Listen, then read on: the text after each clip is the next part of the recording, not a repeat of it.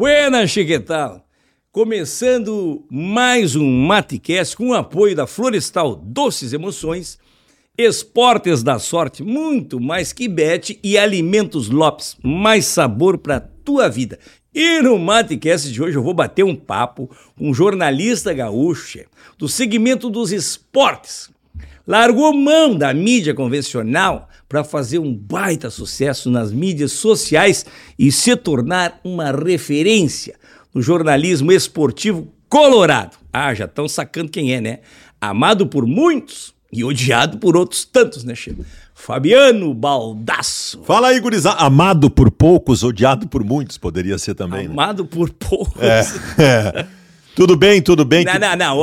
Amado por muitos. Mas tem mundaréu de perseguidores. Tem. O pessoal te persegue para saber o que tu tá pensando. Tem. Mas eu vou te dizer mais. Os que odeiam te promovem mais do que os que gostam de ti. É, claro. Eles comentário. Falam de ti o dia inteiro. Os que gostam de ti não comentam. Eles só te assistem. Ah, os que falam mal, eles querem. Os que te odeiam, eles precisam falar de ti, precisam repostar, precisam te xingar e tal. Quem é que te xinga mais? É colorado ou gremista? Mas tu sabe que... mais colorado que discorda de mim do que gremista. Tá certo. É, eles querem saber o que tu tá pensando. É. Mas vem cá, Xê. É um prazer de te ter aqui, como se diz, né, Xê? Tomando um mate. Da onde que tu é, louco? Tu é gaudério? Cara, eu sou porto-alegrense, mas a minha família, a família do meu pai e da minha mãe são do interior do estado. A família do meu pai é toda de Carlos Barbosa, né? Lá da Serra. A família da minha mãe mais da região de Montenegro e tal.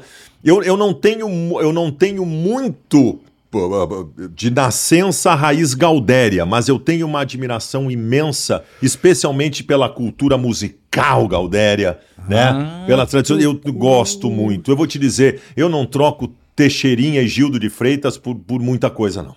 Mas não troca. Tu chega a dar peluchado? Não. Só no acampamento. Mas tu sabe que... acampamento Farroupilha. Tu sabe que tem muita coisa na vida... Eu vou fazer 50 anos esse ano. Tem muita coisa na vida que eu passei a fazer depois dos 40 anos de idade que eu nunca tinha feito na minha vida. Então a pilcha pode ter chance ainda. Eu acho que esse ciclo eu ainda vou querer cumprir. Mas eu ainda vou entrar nessa.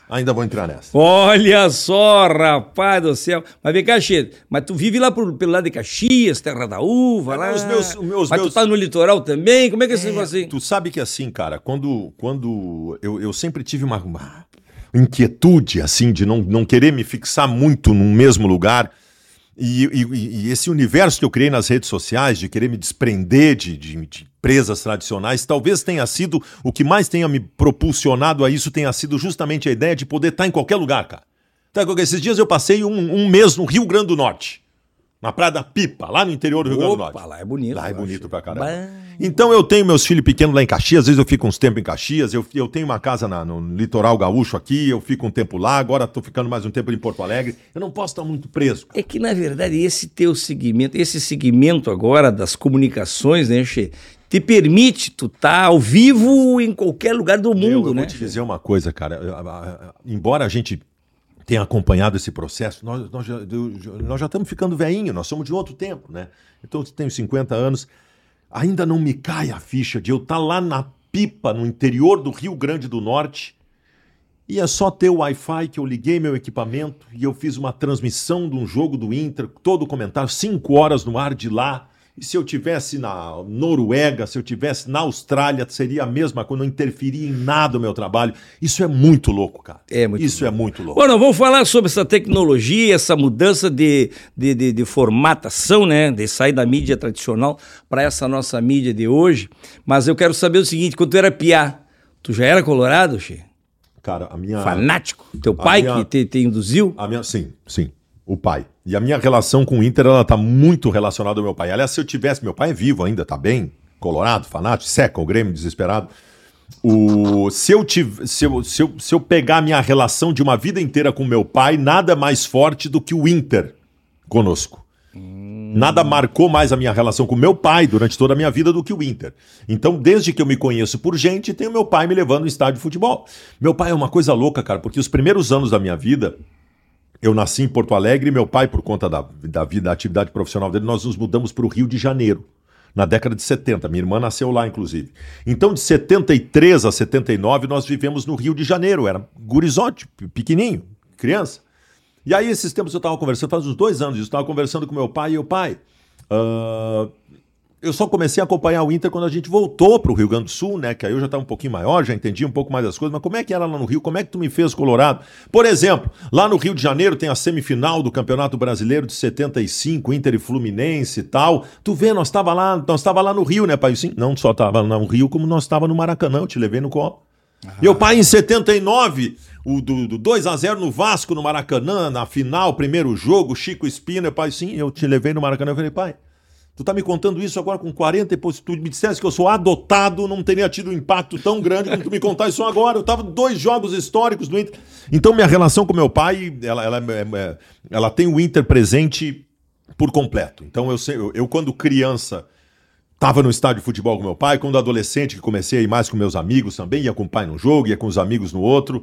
A minha vida toda tá relacionada ao Inter, porque eu tenho a minha vida de torcedor, criança e adolescente, eu tenho o início da minha fase adulta, também indo no Beira-Rio, já com namorada e tal, aí eu entro na Rádio Gaúcha em 96, eu viro um profissional isento. Pois é, che. Primeiro, tu fez jornalismo, mas tu queria... Como é que tu queria ser crítico de música? Cara, como é que é isso aí? Tu sabe, tu toca algum instrumento? Não, eu gosto muito de música. Eu gosto muito de estudar a história das bandas. Mas tal. Acabou indo pro enveredando. É uma coisa louca, porque os caras pensam, Baldasso, como é que foi? Era o teu sonho ser jornalista esportivo? E não era. Não era. Eu fazia jornalismo porque eu queria trabalhar com a área de música. E eu era um apaixonado por futebol, que acompanhava todas as transmissões e tal. Aí um dia surgiu a oportunidade, uma amiga minha me falou, olha, tem um estágio na Rádio Gaúcha lá. Ah. Aí quando eu entrei lá, eu me dei conta, cara, eu faço jornalismo. Eu sempre fui um apaixonado por futebol e pelas transmissões do rádio e tal. É isso aqui que eu quero. E aí, mas parei aqui, só aqui, mas e aí tu teve que comer em tranca. É. Tu querias... como é que é esse negócio de ser... Tu tinha que ser isento para não ter problema. Isso é normal, qualquer jornalista? Hoje não mais. Hoje, cara... Tu foi um que quebrou. Não, o próprio Paulo Santana. Mas o Paulo Santana já era desde o início identificado. Esse processo de jornalistas que muito tempo eram isentos. Sair do armário. Sair do armário. A Silvia Helena é a minha patroa que fica cuidando dos botãozinhos ali, tá? Sim. Se tu me permite, a gente sempre procura uma frase de efeito pra dar um corte. O famoso sensacionalismo, exatamente, né? Clickbait. Então, se tu me permite, eu vou te pedir, vamos fazer um corte. Baldasso fala quando saiu do armário. Tu acha muito pesado? Não pode botar. Pode botar. Claro que depois ela bota... E faz uma capinha sugestiva também, indicando outras coisas para chamar mais atenção. Ela é craque, Baldasso fala o dia que saiu do armário. Pode ser. É uma coisa assim. Aí, saiu do armário no clubismo. Não, mas isso não precisa dizer. Bota só saiu do armário, que aí chama mais atenção. Sim. Bota... Claro. Faz uma cara aí pra capa do... Pá, esse vai render. Essa cara vai render. Essa é uma loucura. Che, daí tu entrou como estagiário da Rádio Gaúcha. Estagiário da Rádio Gaúcha, trabalhei durante 20 anos, fui produtor, repórter, apresentador, viajei o mundo inteiro como repórter. E quem é que te assessorava? Só os dinossauros, né? Só os dinossauros. Não, eu entro na Rádio Gaúcha, a primeira coisa a primeira incumbência que eu tive com 22 anos de idade é o Kleber Grabowska, que era o coordenador de esporte, chega pra mim, tu vai produzir o Sala de Redação. 22 anos, eu estava produzindo Laura Quadros, Rui Carlos Osman, Paulo Santana, Vianney Carlet, Kenny Braga, Renato... Meu Deus. Então foi uma loucura desde cara, e aí tu fica zonzo, né, e tu vai começando, e a melhor coisa que tem, tu sabes muito bem disso, a melhor coisa que tem é tu conviver entre os melhores. Tu vai pescando como um faz aqui, o outro faz ali, tu vai colhendo, e aí tu vai formando como profissional. Foi muito bom tu ter falado nisso. Eu vou chamar aqui o Licurgo, que o Licurgo já tá louco pra vir aqui pra tirar um retrato, que ele é teu fã. O Gaúcho Emo. O Gaúcho Emo. Licurgo Vengar. Não, porque eu quero que tu fale desse negócio aí que tu falou agora. Fala, tira o retrato aí, eu quero que ele fale que a importância que tem de conviver com os melhores. Exatamente. Tu tá entendendo agora? Exatamente. Por que é importante? Então tu pode reclamar de salário, porque o nosso negócio aqui é importante tu conviver com os melhores. Tu paga alguma coisa? Não tinha. Bom, depois tu fala. Não fala. Depois não fala. Depois a gente fala sobre esse assunto, tá? O negócio é conviver com os melhores. Mas que barbaridade. E aí eu fui me desenvolvendo como profissional. Aí chega 2009, cara, eu viajava muito. Repórter. repórter. Viajava 15 dias por mês, eu viajava com Inter, Grêmio, Seleção Brasileira. Aí chegou um dia, no começo do ano, que eu pensei, cara, eu não quero isso pra minha vida. Não quero passar minha vida inteira fazendo isso. Eu quero ir pra outras possibilidades, tal. Tá surgindo esse negócio de redes sociais aqui. Quando isso? Em 2009. Aí eu pedi demissão da Rádio Gaúcha. Me chamaram de louco. Eu tinha atingido o objetivo que todo mundo queria. Tá, mas só uma dúvida, Che. Tu tá lá isentão. Tá, em cima do muro. Em cima do murismo. Ah. E o Inter faz um baita de um gol. Como é que é isso? Cara, segurar no... Eu vou te dizer. As pessoas perguntam mas isso. Tem, vamos lá. Tem que ter. Os caras perguntavam pra mim assim, pô, tu tá num Grenal, Baldasso. Como é que tu segurava tal... Velho, tu tá numa transmissão da Rádio Gaúcha num Grenal. A última coisa que tu tá pensando é torcer pra alguém, tanta responsabilidade que tu tem com o microfone, com as anotações, descrever o lance que tá acontecendo e tal, tu não pensa. Entendi. Tu vai te cair a ficha que o Inter ganhou quando tu chega em casa, que tu vai pegar uma dosezinha de uísque, vai curtir que o Inter ganhou e tal. Só teve uma vez que eu perdi a linha. Só perdi a linha uma vez, quando o Inter foi campeão do mundo. Quando o Inter foi campeão do mundo, eu não fui pro Japão. Me designaram aí no prédio, aquele prédio administrativo da RBS, ali na Érico, do lado da onde é a Rádio Gaúcha, lá no último andar, que foram convidados VIPs, que foram convidados para acompanhar o jogo do Inter no telão e tal, e eu tava lá, repórter, cobrindo. E aí o seguinte, eu tava vendo a imagem da TV, como todo mundo, só que eu tava com fone de ouvido na Rádio Gaúcha, a imagem chegava para mim, o som chegava para mim uns 10 segundos antes. Então, quando deu o gol do Gabiru, eu vi antes que todo mundo. Quando deu o gol do Gabiru, eu joguei equipamento pro teto, batei os fones no teto, já que eu quebrado no meio, no chão, microfone, joguei tudo, e todo mundo me olhando o que tá acontecendo. Porque o gol pra eles chegou depois. Aí eles viram o gol, aí saí, ali eu saí, comecei a sair do armário. Ali eu não me aguentei. Não, campeão do mundo, gol do Gabiru, não tem isenção que aguenta. Ali eu chutei o balde. Mas foi normal. Só que aí chegou um ponto, cara, que eu pensei assim, porra, eu tenho filho pequeno, que eu quero que tenha a cultura do estádio, que eu quero, né? Eu não vou ficar me escondendo a vida inteira. Aí eu tava na Atlântida em 2016, o Fetter era o meu chefe. Eu tinha saído da Band, que eu passei muitos anos e fui pra Atlântida. Tá, mas tu saiu em 2009... 2009 eu saí... Saí da Gaúcha e recebi uma proposta na Bandeirantes. Eu tinha alguns projetos meus de assessoria de comunicação e resolvi ir pra Bandeirantes. E ali tava acontecendo o seguinte, 2009. 2009 foi quando surgiu o Twitter no Brasil. E foi quando o Facebook se popularizou no Brasil. E aí qual foi a minha... Aí eu comecei a mexer ali, comecei a postar umas coisas, tal, vi que tinha repercussão e eu pensei, cara, isso aqui pode ser o caminho de alguma coisa. Porque eu tinha um grande dilema na minha vida. Eu já estava com uns 30 e poucos anos, eu pensei, eu não quero virar um tiozão falando de futebol para tiozão. Eu quero pegar a gurizada.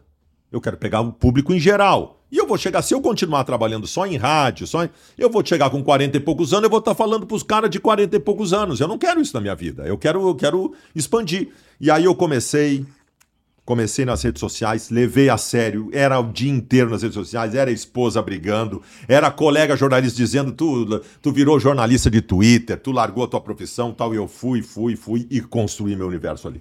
Construí. Porque aí depois, lá em 2016, 2017, quando a coisa explodiu de verdade, inclusive para o mercado publicitário, comercial, eu estava preparado para isso. Que tiozão assim que tu não queria virar, por exemplo? Não, mas...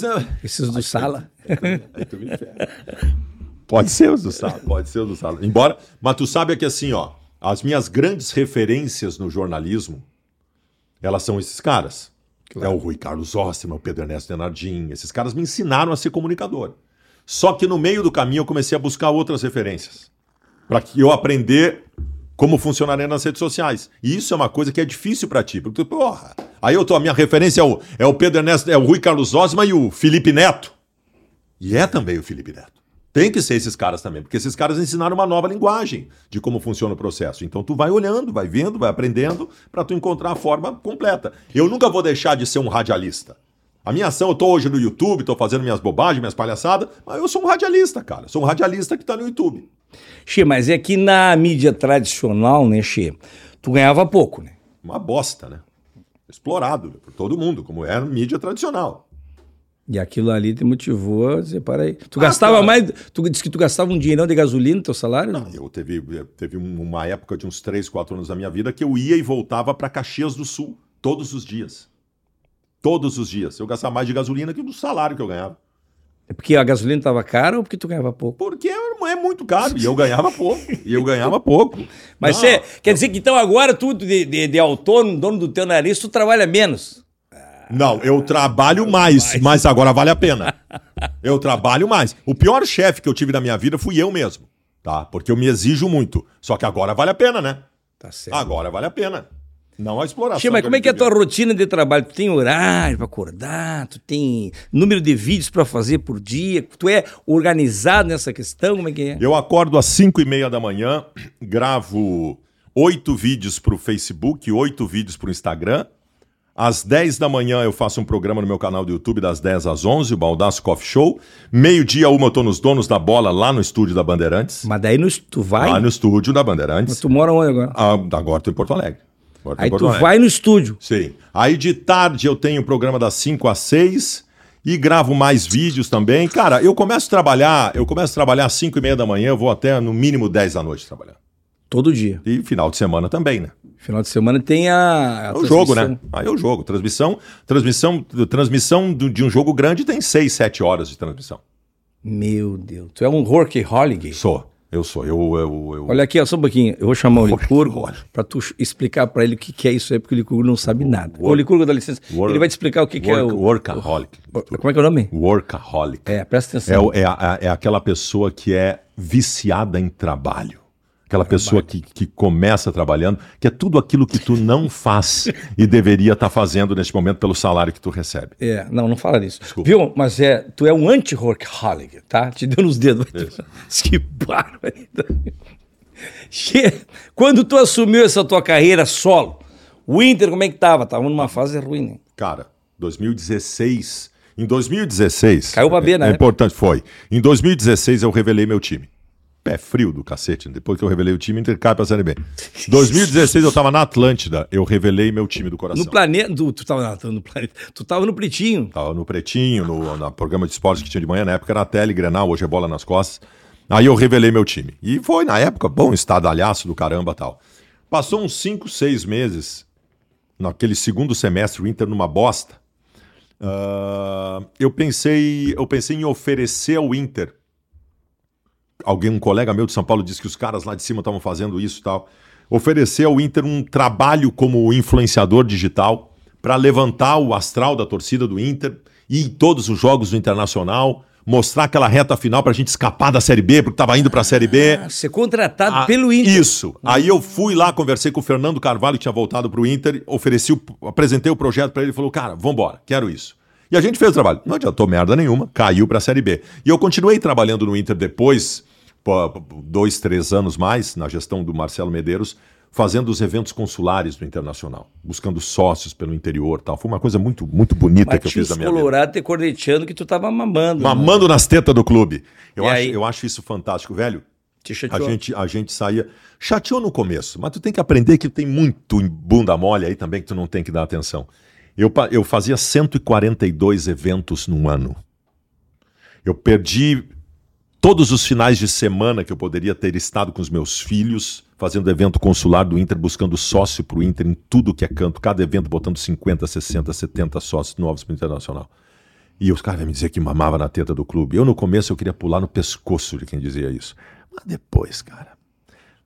Dane-se. A gente fazia... pro interior com os ex-jogadores. Ex-jogador, saci, tudo... Eu ia o Índio, Yarley, chegava em Bossoroca, São Luís Gonzaga, aí tu chegava... Tu era meio que o mestre cerimônia, fazia a sensibilização para as pessoas se associarem e tal. Uhum. Aí tu chegava nos lugares, chegava em Bossoroca num domingo, eu nunca esqueço, de domingo, meio-dia, tu pensava, cara, quantas pessoas vão ter aqui? Aí tu chegava no lugar, tinha 800 pessoas no lugar te esperando. Era uma loucura, velho, era uma loucura. Foi a coisa mais bonita que eu fiz na minha carreira, foi isso aí. Foi a coisa mais bonita que eu fiz na minha carreira. Então, pra mim, pouco importa se tem gente que corneteou e tal. Não, e se tu pensar, né, Che, tu tava do lado do teu clube, ajudando o teu clube, E, ao mesmo tempo, tu também estava te fortalecendo, porque hoje, claro, tu tem uma mídia expressiva, é por conta desse trabalho todo. Tem, esse pessoal do interior, Tu já esteve lá, né? O cara, pô, o cara lá de Mossoró, eu já esteve lá. E tive lá. Hoje ele te acompanha e diz, rapaz, esse cara teve aqui. Não tem canto do Rio Grande do Sul que eu não tenha ido. Não tem cidade que eu não tenha ido, feito um evento do Inter. Então, eu fui em tudo que é canto e foi maravilhoso. É que vazou que tu tinha um saláriozinho de 150 pau na época. Não. Sabe o que aconteceu? Sabe o que acontece? Eu tô dizendo que vazou porque a Silvia Helena tá lá atrás dos vazamentos. Ganhava 18. Ganhava 18 mil no Inter. O que acontece? É que vazou, é que eu tava um ano com o salário atrasado. Aí vazou na época de política, né? Aquelas coisas sujas que acontecem. Os caras vazaram um contrato meu que era uma renegociação de todos os salários atrasados. Que então 8 era o valor total. Sim, era um ano inteiro de salário atrasado. Os caras, Baldasso ganha 150 mil, não, ganhava 18. E vou te dizer uma coisa: eu perdia dinheiro. Porque o que eu tinha que deixar de fazer, de palestra, de ação comercial, de tudo, pra estar lá nos eventos consulares, hoje, o que eu tirava no Inter, eu tiro em 2, 3 transmissões que eu faço de jogo do Inter, que eu não poderia fazer se eu estivesse fazendo isso. Então eu perdia dinheiro. E palestra tu faz também? Eu fazia, mas eu trabalho muito, cara. Eu preciso viver um pouco. Pois é, né? Preciso viver um pouco. Trabalho muito. Eu diminui muita coisa. Eu diminuí muita coisa. Cheio louco, o cara acorda às 5 da manhã, trabalha até Não, mas eu vou diminuir mais ainda. Tá na hora de começar a viver um pouquinho. Tu também, tá milionário. Che, tu falou em clube do coração, fazia com o coração. Eu vou te dar um presente aqui, Che, da Florestal Alimento. Me traz as balinhas de coração pra esse louco. Ai, que delícia. Posso comer agora? Já uma? Bom, se tu quer. Não pode. Não, né? Depois falando e comendo. Balinha do coração. Olha só, rapaz. Abre uma pra ele. Abre uma pra mim. Abre ele, rapaz. Balinha do coração. A Florestal Alimento, olha aqui, ó. Ah, tu vai abrir da caixinha. Que delícia. Tá, olha aqui, ó, delícia. Balinha do coração. A gente tá falando do Inter, que é o teu clube do coração e é vermelho, né? Então a bala mais amada do Brasil tá aí, ó. Tá? Lindo, maravilhoso. Mais de 20 anos a balinha do coração, vou botar aqui, ó. Tá disponível no Brasil inteiro. Da Florestal. Sabor de morango, cereja e mousse de limão. Olha aqui, ó. Esse aqui é mousse de limão. Olha aqui, chefe. Mastigável. Esse aqui é outra mastigável. Ah, essa aqui é outra, ó. E tem também essa aqui, ó. Da latinha aqui, ó. Né? Olha só. Rapaz, tá cheio de coisa. Ó, e outra coisa aqui, ó. Isso aqui também é mastigável, que é maciazinha. Isso aqui que é macia, Licurgo, ó. Isso aqui. Tu vai me dar isso aí mesmo ou só encenação, só pra mostrar? Não, é tudo... Como é que chama? Cenográfico. Olha aqui, ó. E tem essa novidade aqui, Che, que é o chocolate. Chocolate com raspa de balinha do coração também, ó. Que é uma delícia, ó. Ó, também a balinha do coração na raspa, no chocolate, tá vendo? Tu encontra a balinha do coração e todos os produtos, os principais pontos de venda e no e-commerce, florestalcandies.com.br. E tem uma, né, Licurgo? Explica aí, explica pro Baldasso aí, Che, que no cupom GURI20 tu ganha quanto de desconto? 20% de desconto. Olha aí. Pô, tu tá craque nisso aí, né? É impressionante. É um comunicador, né? Sabe tudo. Na compra pelo site, então tu ganha 20%. Baldasso, aqui, ó. Preparamos aqui um... Traz o kit. É, vai ganhar agora um kit da Florestal Alimento com diversos produtos, olha só. E quando eu mostro isso aqui, o que acontece? O pessoal em casa... Ah, não, olha aqui, Che. Deixa eu te mostrando aqui, ó. De café, que coisa boa. Ah, rapaz, olha aqui, ó. Tem de tudo aqui, louco. Que delícia. Olha aqui, Che. Que delícia. Esse aqui de café, ó. Essa aqui também, ó. Olha aí. Também é maravilhosa. Que delícia. Isso aqui, quando eu mostro, Che, o pessoal em casa fica louco, Che, fica babando, fica com água na boca. Então faz o seguinte, participa do sorteio no meu Instagram para concorrer a uma cesta igual essa aqui do Baldasso, tá vendo? Florestal Alimento, doces e emoções. Vai lá no Instagram lá e concorre ao sorteio. Mas que essa aqui tu não vai sortear. Não essa vou aqui sortear. Não tem sorteio, essa não aqui é tua. Sortear. Só fica de olho no Licurgo, tu que tá aí, ó. Não, eu tô de olho. É, porque ele gosta de roubar. E se terminar o programa e não me der a caixa inteira que vir aqui, eu vou denunciar lá. Não, fica tranquilo. Não, fica tranquilo que aqui não tem estresse. Aqui nós vamos entregar tudo que a gente promete, a gente entrega. É ou não é? Que nem tu. Tu entrega, tu combina de entregar pro teu cliente uma transmissão, um comentário. Mas pra isso, tu tem que acordar às 5:30 da manhã. Fazer 8 vídeos pro Face, 8 vídeos pro não sei o quê. Parará, parará, parará. É. Não é fácil, né? Não, é pesado, é pesado. É pesado, mas por eu vou... Por isso que a gente tem os patrocinadores que nos dão. É, exatamente, exatamente. Então, eu tenho muitos parceiros bons e com todos eles conversando para diminuir um pouquinho a carga, diminuir um pouquinho... Dá para equalizar essa coisa aí para trabalhar um pouquinho menos. Mas diminuir a carga não significa diminuir o pau que tu dá no Inter, né? E as críticas. Mas, né? Cara, eu isso vou... aí faz parte do teu... Do teu temperamento. Eu vou te dizer uma coisa. Tu acha que tem alguma explicação lógica para dois clubes, Inter e Grêmio, do cantinho do Brasil, na América Latina, num cantinho, lá no cantinho, Rio Grande do Sul, cantinho de baixo do Brasil, na América Latina, tu tem explicação para dois times daí serem grandes clubes do futebol mundial? Alguma coisa tem que acontecer para isso. E eu tenho uma tese. Isso acontece porque nós somos muito críticos. Nós cobramos muito. Nós cobramos muito de tudo. O gaúcho é muito crítico, ele é muito... né? E em relação à dupla Grenal, a imprensa do Rio Grande do Sul cobra muito, os torcedores cobram muito. O Inter foi campeão da América em 2010, numa quarta-feira. Quarta-feira o Inter ganhou a Libertadores da América no Beira-Rio. No sábado, o Inter pegou o Atlético Paranaense no Beira-Rio pelo Campeonato Brasileiro. Empatou 0-0, terminou o jogo, a torcida vaiou. Internacional. Ah, 3 dias depois, vaiou o time. Nós somos isso assim. Isso não acontece em Minas Gerais? Não, tu tá louco. Tu falou. Ganhou a Libertadores da América e Minas Gerais, tu pode perder todas as partidas 3 anos seguindo que não vai acontecer nada. Nós somos assim. E eu sou assim, cara. Eu, quando assumi Colorado, não assumi Colorado pra fazer média e tal, porque é muito fácil jogar pra torcida. Se eu quisesse jogar, eu vejo a opinião da maioria da torcida, jogo sempre lá. Tem muita coisa que eu acho, por isso tem muito Colorado que não gosta de mim também. Tem muita coisa que eu acho que eu sei que é impopular. Mas eu vou fazer a crítica, eu vou cobrar. A minha corda é sempre esticada para o máximo. E a direção e jogador também não... Não, geralmente não. Não gosta de ti? Não. Os jogadores não gostam de mim. Provavelmente não, deve ter um ou outro que gosta, mas geralmente não. Os ex-jogadores gostam. O D'Alessandro gosta? O D'Alessandro, cara, o D'Alessandro tem momentos diferentes, assim. O D'Alessandro teve um primeiro momento que eu elogiava muito ele, que ele chegou a me mandar mensagem de WhatsApp, consegui meu WhatsApp, mandava mensagem agradecendo. Aí a primeira crítica que eu fiz, já passou a me odiar também e tal. Ele é muito epiderme. Cara, ninguém gosta de ser criticado. Ninguém gosta de ser criticado. Tu não vai ter afeição por alguém que tá lá pra te criticar. Viu, Silvia Helena? Silvia Helena, viu?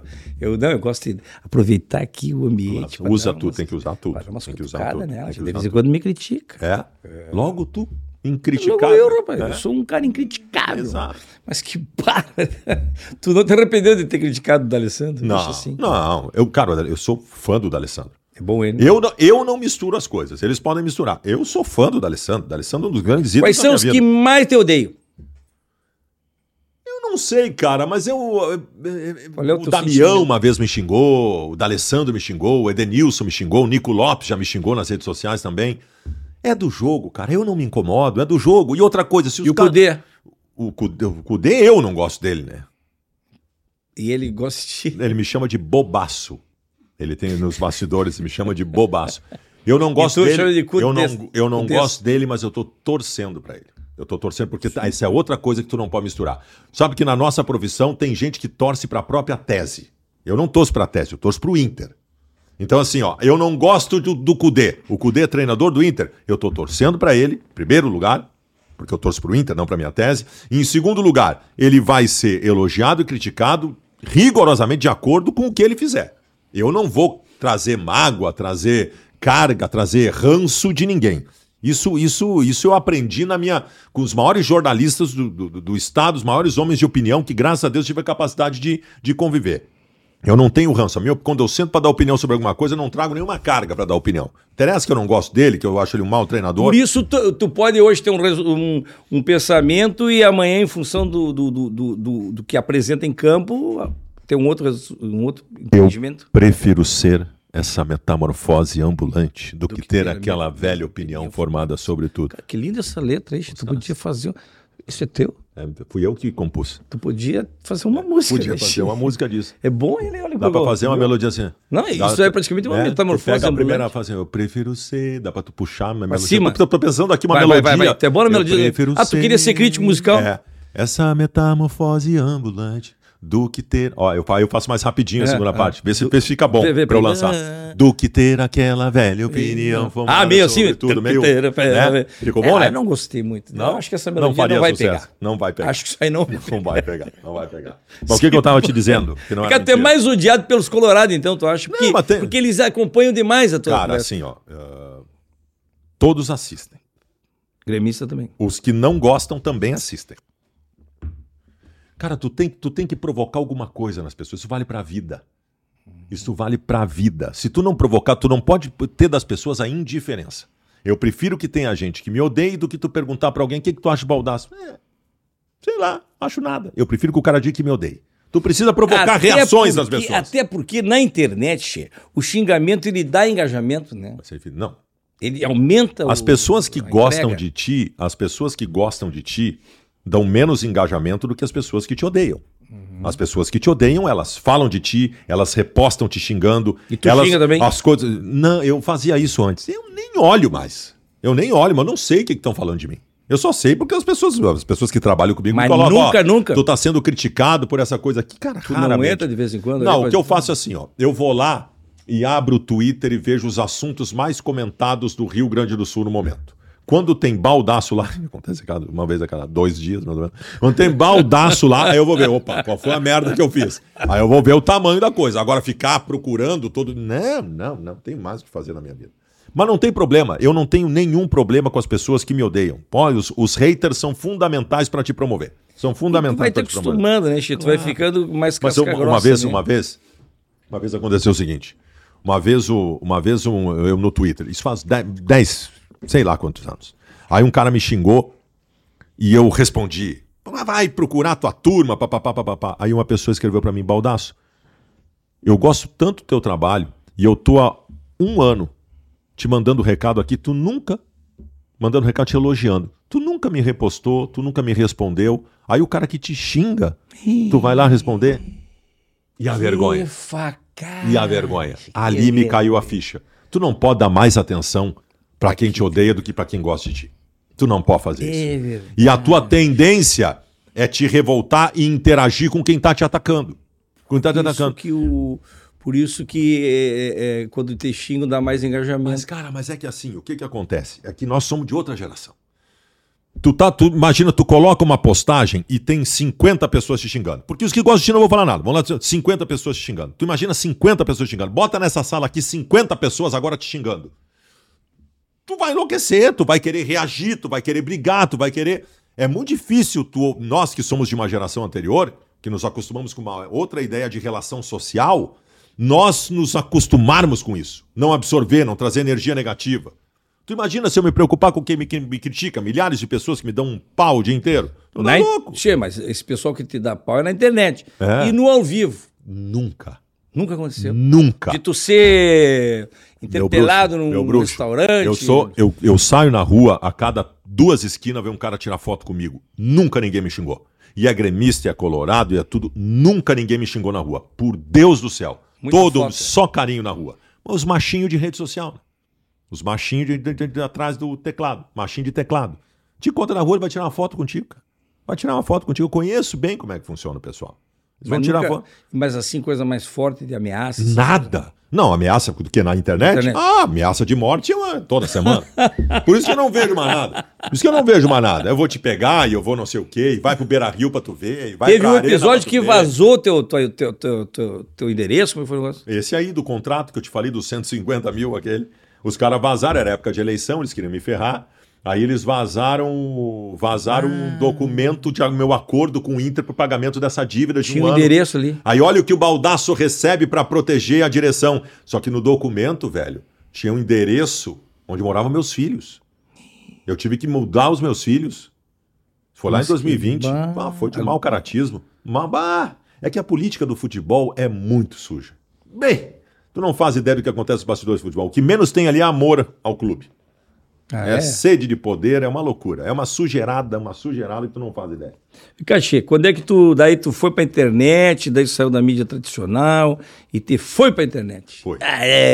Foi. Cara, o Duda hoje tá bombando também, né, Tchê? O Farid tá nessa linha também, Farid, né? O Farid tá bem. O que aconteceu? O Farid se deu gremista, o Duda já era gremista. É, mas são linhas diferentes, né? O Sim. Duda é mais amigo dos caras. O Farid xinga todo mundo, que nem eu também. O que acontece? De 2016, houve um momento ali em 2016 que eu pensava assim, porra, eu coloco um vídeo aqui, 40 mil pessoas veem cada vídeo que eu coloco aqui falando de qualquer assunto do Inter. A rádio que eu trabalho não tem um quarto da minha audiência e tem um monte de patrocinador no programa. Por que os caras não me patrocinam? Aí tu ia nos caras, tu tentava abrir porta, os caras, não, eu vou patrocinar as rádios, vou patrocinar a internet, isso é coisa de adolescente e tal. Tudo então demorou pro mercado amadurecer em relação a essa visibilidade. Só que aí veio um guri dos videogame lá de Canoas, me patrocinou. Aí um guri que tinha uma quadra de paintball, viu o guri do videogame, veio também.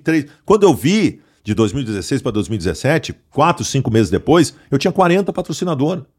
E aí a coisa explodiu. E eu estava preparado para isso, porque eu elaborei uma forma de entrega comercial, um modelo de entrega comercial, uma forma de dar resultado para os caras. Eu me preparei para isso.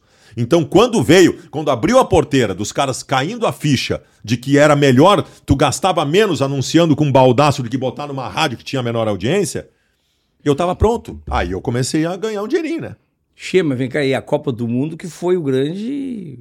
que mostrou, que teve essa visibilidade a partir da Copa do Mundo, que é o negócio do Casimiro, transmissões da FIFA. Não, claro. Ali não, já não, teve... É que agora nós já estamos indo... Agora nós estamos... Eu estava falando 2017. Hoje nós estamos num amadurecimento completo. O Casimiro hoje é um veículo independente de internet que compra direitos de transmissão pagando 5, 6 milhões de reais. Mas tu já está num padrão assim também de ter próprios jogos. Não, mas eu vou te dizer... eu vou transmitir jogo do Inter com imagem ainda. Eu vou buscar, porque o que pagam pra dupla Grenal hoje é uma merreca. Pro gauchão do ano que vem já, eu não sei se não vai acontecer alguma coisa. Nós vamos atrás. Tu vê, o Casimiro esse já tá incomodando a audiência da Globo. Claro. E tu, de repente, vai incomodar a audiência da RBS. Olha, se mosquear... Nós estamos aí, né? Não dá. É que assim, ó. Cara... Mas tu já incomoda na parte de rádio, né, Che? Porque tu mostra ali os números das tuas audiências. Tem mais que a Rádio Gaúcha, tem mais que todo mundo ali. A gente faz mais audiência que todo mundo ali. Com o jogo do Inter, ali nós estamos bem. E aquele negócio de reagindo aos jogos, não sei o quê? Falando, respondendo, fazendo essa reação que chama, né? Não, mas aí o que acontece? É que eu tinha uma relutância em transmitir os jogos do Inter. Sem imagem, claro, a minha cara ali. As pessoas vão olhar pra minha cara. Porque então, tu não tem o direito da imagem. Não tenho o direito da imagem. Então o jogo tá acontecendo e tu tá falando o que tá acontecendo. Tá focado na minha cara, na cara do Paulo Brito, que é o narrador, na cara do nosso pessoal. Paulo Brito esteve aqui também, já conversou com a gente. Então o que acontece?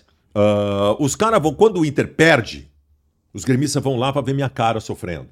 Quando o Inter ganha, os colorados estão vendo. Então, no fim, tu chama a atenção. Isso é uma coisa que eu não tinha muito claro na minha mente.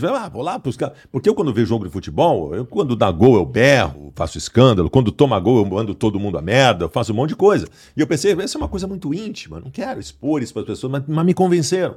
E hoje é assim. Hoje tá na minha cara lá, eu tô vendo um jogo do Inter, todas as minhas reações no jogo. Aí o Casemiro, esse é um cara que vai lá, quando o Inter perde, eu mando todo mundo a merda. Ele ele reage no canal dele. Ele, o Baldasso tá brabo, ele bota eu lá. E no fim, é tudo é importante. Tu vê. E pegar o Galvão tá fazendo isso também. Tá te copiando. Mas o mundo é... Tu tá aqui, rapaz. Eu tô aqui. Tu tá aqui. Carne e osso. Todo mundo tá mais aqui. Mais carne do que osso. Aqui. O lugar é aqui. TV aberta. O lugar é aqui. Como é que é? Eu ia fazer uma música também agora. Tu já na hora me veio... Já trabalhou alguma vez na tua vida com composição? Já fui. O canto alegretense, já cantei também. Algumas vezes. É teu? Né? Não me pergunte. Não é meu. Essa música é tua? Não é meu. Mas eu canto seguido, né? Sim. Bastante seguido. Vem cá, Che. E quando o Inter perde, Che, a audiência da tua live sobe, né? Porque daí tu vai lá meter pau lá. Isso é uma grande mentira! Opa! Eu não aceito isso. Eu também não aceito! Porque isso é outra coisa. Tô falando isso aqui porque aqui, ó. Porque isso é outra coisa. Eu quero saber. Eu tô falando já pra te ter um questionamento, pra tu explicar como é que é isso. O que que acontece? O Inter só tem feito merda. O Inter tá sem ganhar nada há um tempão. O Internacional é só desastre, é uma vergonha atrás da outra. Então as pessoas vão lá e olham os grandes desastres do Inter que eu transmiti com grande audiência. Então tá, vai me dizer que tu nunca torceu pro Inter perder. Aí é que tá, aí é que tá. Sabe qual é o recorde de audiência? Inter e River Plate. Maior vitória do Inter nos últimos 10 anos, bateu o recorde de todos do meu canal. Ou seja, desmanchou a tese de que pro Baldasso é melhor o Inter perder que dá mais audiência. Não, a maior audiência foi quando o Inter finalmente teve uma grande vitória. Bateu todos os recordes do meu canal. Ah, Baldasso, mas assim não. Mas os caras pagam mais superchat quando o Inter perde. Não, nesse jogo do Inter e River Plate, foi a vez que eu mais ganhei dinheiro na minha vida no YouTube. Os caras mais botaram grana, teve mais audiência, tudo. Tá, mas pare um pouquinho, nós estamos falando de um jogo especial, excepcional. Tá. Mas cada vez que ele perde, aumenta teu. O pessoal vai lá pra ver a tua cara. Vai, mas o grande vitória. Tá ganhando mais dinheiro com o Inter perdendo. Não, a grande vitória ainda dá mais. E tem uma outra coisa que também tem que analisar. Ah, e o Inter foi eliminado da Copa do Brasil pro América Mineiro. Veio um monte de gente do Brasil inteiro ver esse desastre do Inter. Baldasso fez uma baita audiência e deu. Tá, e depois? E os outros 6 jogos da Copa do Brasil que eu não tenho mais pra transmitir? Que eu transmitiria do Inter se ele tivesse passado de fase. Ah, tu acha que é bom negócio pra mim o Inter cair numa competição? Imagina pra mim, nós estamos falando de negócio aqui, não estamos nem falando de eu torcendo pro Inter como torcedor. Sim, que só. Perdeu aquela transmissão. Porra, cara! Olha o Inter ter ganho do River Plate. Agora tem outras fases da Libertadores da América, de grande audiência, todo mundo querendo ver. Aí eu vou torcer pro Inter perder. Primeiro que eu jamais na minha vida torci. Se eu tivesse num negócio que eu teria que torcer pro Inter perder, eu pularia fora do negócio. Aí é o meu coração. E outra, isso é uma lenda que criaram, de que se ganha mais dinheiro com a crise. Não ganha. O grande recorde do meu canal é a grande vitória. E se o Inter for campeão da Libertadores, eu vou bater todos os recordes da história. Che, tu fez um podcast com o Rafinha Bastos, né? Fiz. É colorado? Colorado também. Mas não é muito praticante, né? Sim. Ah, não, ele agora tá mais americano, ele tá morando lá, não sei o que lá. E tu falou que 22% dos brasileiros não tem interesse em futebol, é verdade? Isso é uma pesquisa. Ah, isso é. Isso. É uma pesquisa. Não é uma tese tua? Não, não. É as pessoas estão perdendo interesse? 22%. Do que nós estamos falando aqui? A última pesquisa realizada, não lembro quem foi, mas um desses institutos aí, 22% dos brasileiros responderam na pesquisa que não tem time do coração e não tem o menor interesse no futebol. 22% é quase um quarto, velho. É quase um quarto. Essa mesma pesquisa foi realizada na década de 80. 8% não tinha interesse no futebol. Hoje já é 22%. A que eu atribuo isso? Eu acho que principalmente a multifacetação das possibilidades de entretenimento, né? Certo. Na minha época, no final de semana, se tu não ia no futebol, tu tinha que ver o Gugu, o Silvio Santos na TV, não tinha mais nada pra fazer, né? Hoje o cara pega um Instagram aqui, tu tem... Pega o teu telefone e tu tem um universo de entretenimento que não se tinha na época. Mas ainda tem. Mas tu acha que os jornalistas de esportes são fracos? Eu acho que tem muito bundinha. Muito bunda mole aí, querendo transformar esporte em número, sabe? O cara que chega assim, eu analisei o Internacional agora e o scout está mostrando aqui que das 35 investidas o Inter pelo lado direito, 4 resultaram em chute agora. É só estatística, né, Che? Não tem mais aquela coisa de paixão, de xingamento, politicamente correto. Mas é por isso... Tu não pode reclamar muito. É por isso que eu tenho a maior audiência na transmissão do Inter. Tu é mais objetivo, tu é mais direto. Os caras preferem ver... Quando o time perde, os caras querem ver eu mandando o time tomar naquele lugar do que ver um cara apresentando os dados estatísticos do jogo. Cara, futebol é entretenimento.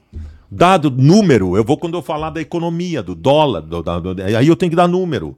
Futebol é entretenimento. Futebol é para as pessoas se divertirem. As pessoas não querem se incomodar com o futebol. Vocês querem se divertir. Ou fica puto, também fica quando o time perde e tal. A gente não pode perder isso de ver. Futebol é lúdico. Se não tivesse o lúdico do futebol, seria só 22 carinha correndo atrás de uma bola. Não teria sentido nenhum. Não, e daí o time com mais condições já ia entrar... É, claro. Isso não acontece. Cara, quem transformou o futebol em paixão foram os jornalistas lá de trás, o Nelson Rodrigues, Armando Nogueira, os caras que... A crônica do jogo deles, tu acha que eles falavam do número de chutes a gol? Eles diziam, a bola bateu no peito de ébano de Pelé, escorregou pelas suas grossas coxas. É isso que as pessoas adoravam. É isso que criou a paixão pelo futebol. Tu acha que eu vou fazer futebol? Até de vez em quando pode embasar uma opinião com o número. Eu gostei de tu falando das coxas do Pelé, do peito de ébano. Tu tem eu acho que tu poderia de vez em quando botar no teu canal lá um lado mais assim poético, lúdico da partida, né? Assim, eu falando das coxas dos caras. Pode ser. Olha, eu posso pensar nisso. O que tu acha? Tu tá abrindo um novo caminho para mim. Dizendo, eu tô, momento lúdico do festival. Já tô pensando na monetização. Momento lúdico. Quem paga, pá! Você que paga o momento lúdico. Motel. Paga lá o momento lúdico. Boa. Quando o zagueiro com aquelas coxas largas, aquele peito... Eu não vou falar porque senão depois a Silvia Helena... Ah, tu pode pedir pro Ativo Ultra, que é teu parceiro. Isso aí. Ele vai fazer. Patrocínio desse momento. As coxas grossas e tal. Olha aí, che. Eu quero... Me manda ao menos uns Ativo Ultra pra mim aqui. Já foi nosso patrocinador também. É teu patrocinador. Mas eu tomo todo dia, quase. Sim, né? Também tu sempre enriste. Tua namorada nova sempre lá. Sempre apontando. Tua namorada tem 20 anos mais novo que tu, né? 32, tem 17 anos mais nova que eu. É? Eu sou da... A de agora ou a de antes? A de antes mais ainda. Ah, mas vem cá, Xê. Você voa agora, tu sabia? É? Você voa pela primeira vez, minha filha mais velha. Minha filha mais velha é mais velha que a minha namorada. A minha filha mais velha tá grávida, você voa pela primeira vez. Olha aí, mais um corte, hein? Baldasso vai ser avô. Ah, e a filha dele é mais nova que a... A filha madrasta. Minha filha mais velha... Mais velha que a madrasta. Que a madrasta dela. Aí fica chato, você voa, fica chato pegar as novinhas, depois você vai ficar chato. Olha, parar, né? Não sei, tu vai parar com esse negócio que a Silvia Helena, depois a Silvia Helena tá me enchendo o saco, me perguntando, vai a pergunta da Monique. A Monique é outra. A Monique é outra, ficou horroroso isso. Não, agora, ficou péssimo, Bah! A Monique não é a mesma. A Monique é que trabalha contigo nas transmissões. Claro, a Monique é minha ex-esposa que construiu comigo muita coisa importante nesse processo das lives, especialmente no YouTube, que nós explodimos na época da pandemia, em que eu e ela vivíamos juntos na mesma casa, então eu e ela começamos juntos, tá? Então foi muito importante no processo. Ela é uma figura importantíssima no canal, ela é a figura feminina do meu canal, né? Da interatividade com o público, é repórter também. É uma pessoa querida, me dou muito bem com ela. Nós decidimos em determinado momento, no começo desse ano aí, eu segui rumos diferentes como casal, mas continuamos sendo uma dupla importante dentro do canal. Continua trabalhando comigo. Mas o pessoal metia o pau em ti, no bom sentido, né? Como assim? Não, no bom sentido. Ah. Porque ela era bem mais nova que tu, né? Mas, cara, isso também é inveja dos bonecos, né, cara? É inveja. É. O que eu vou fazer? As novinhas gostam de mim, né? As novinhas gostam do velho. Silvia Helena. O pessoal, quando me vê com a Silvia Helena, fica invejoso também. É assim. Mas agora essa nova tu já apresentou, já botou na... Já tá na cena.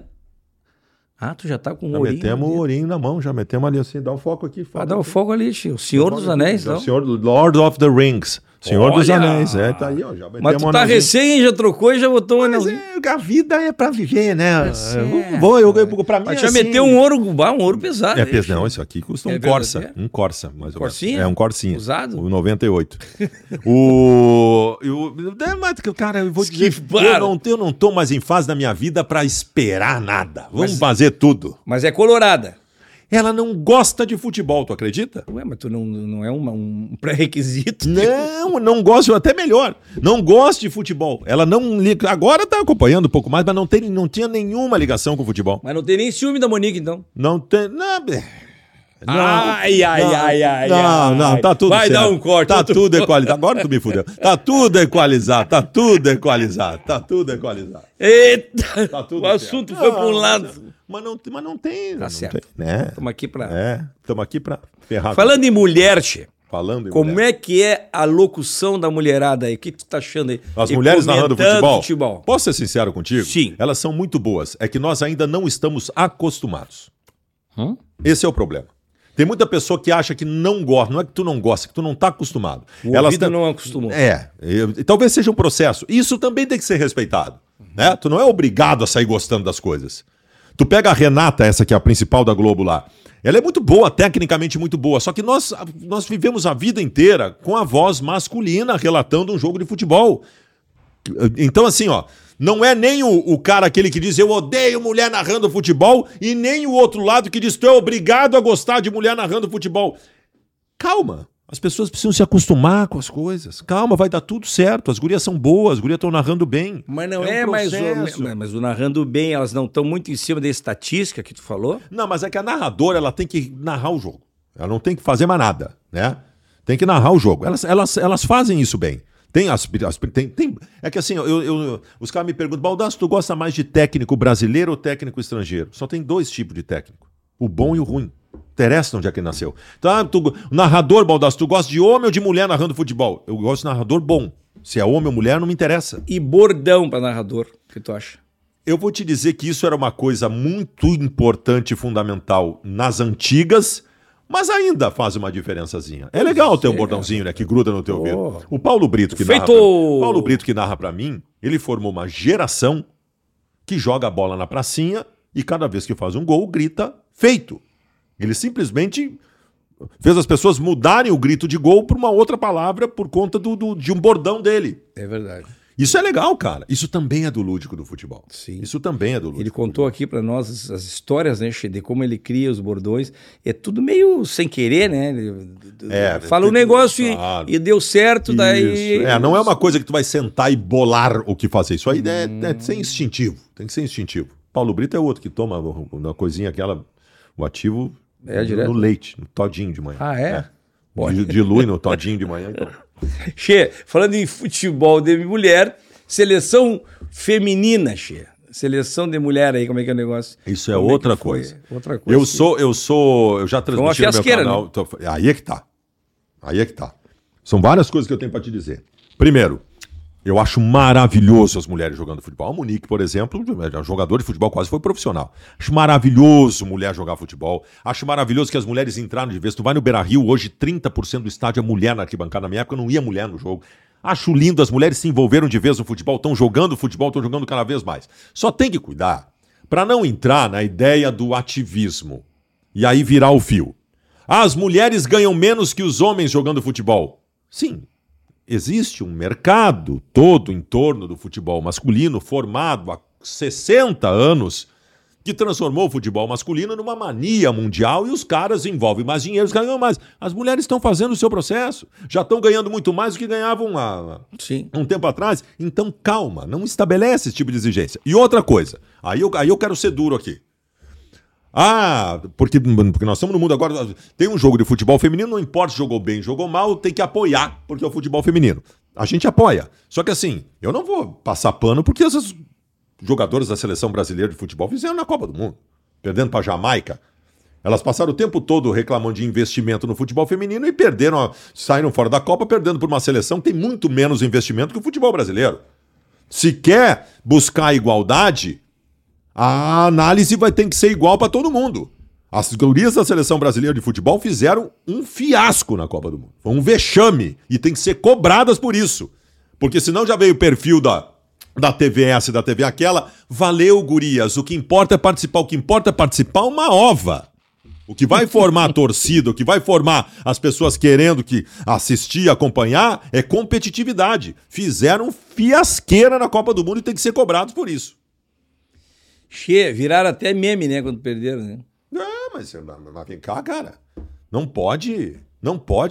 A gente tá trabalhando, todo mundo tá trabalhando pra propulsionar o futebol feminino, para as pessoas se interessarem. Essa Copa do Mundo, a galera tava começando a parar na TV pra ver as gurias jogar, não passa da primeira fase, cai pra Jamaica. Mas aí... Che, assim como a gente tá percebendo aqui, muitos profissionais estão saindo da mídia tradicional e indo para essa mídia, né, da internet e tal. Tu acha que os veículos tradicionais vão acabar quebrando mais adiante? Não, já estão, né? Já é um outro mundo.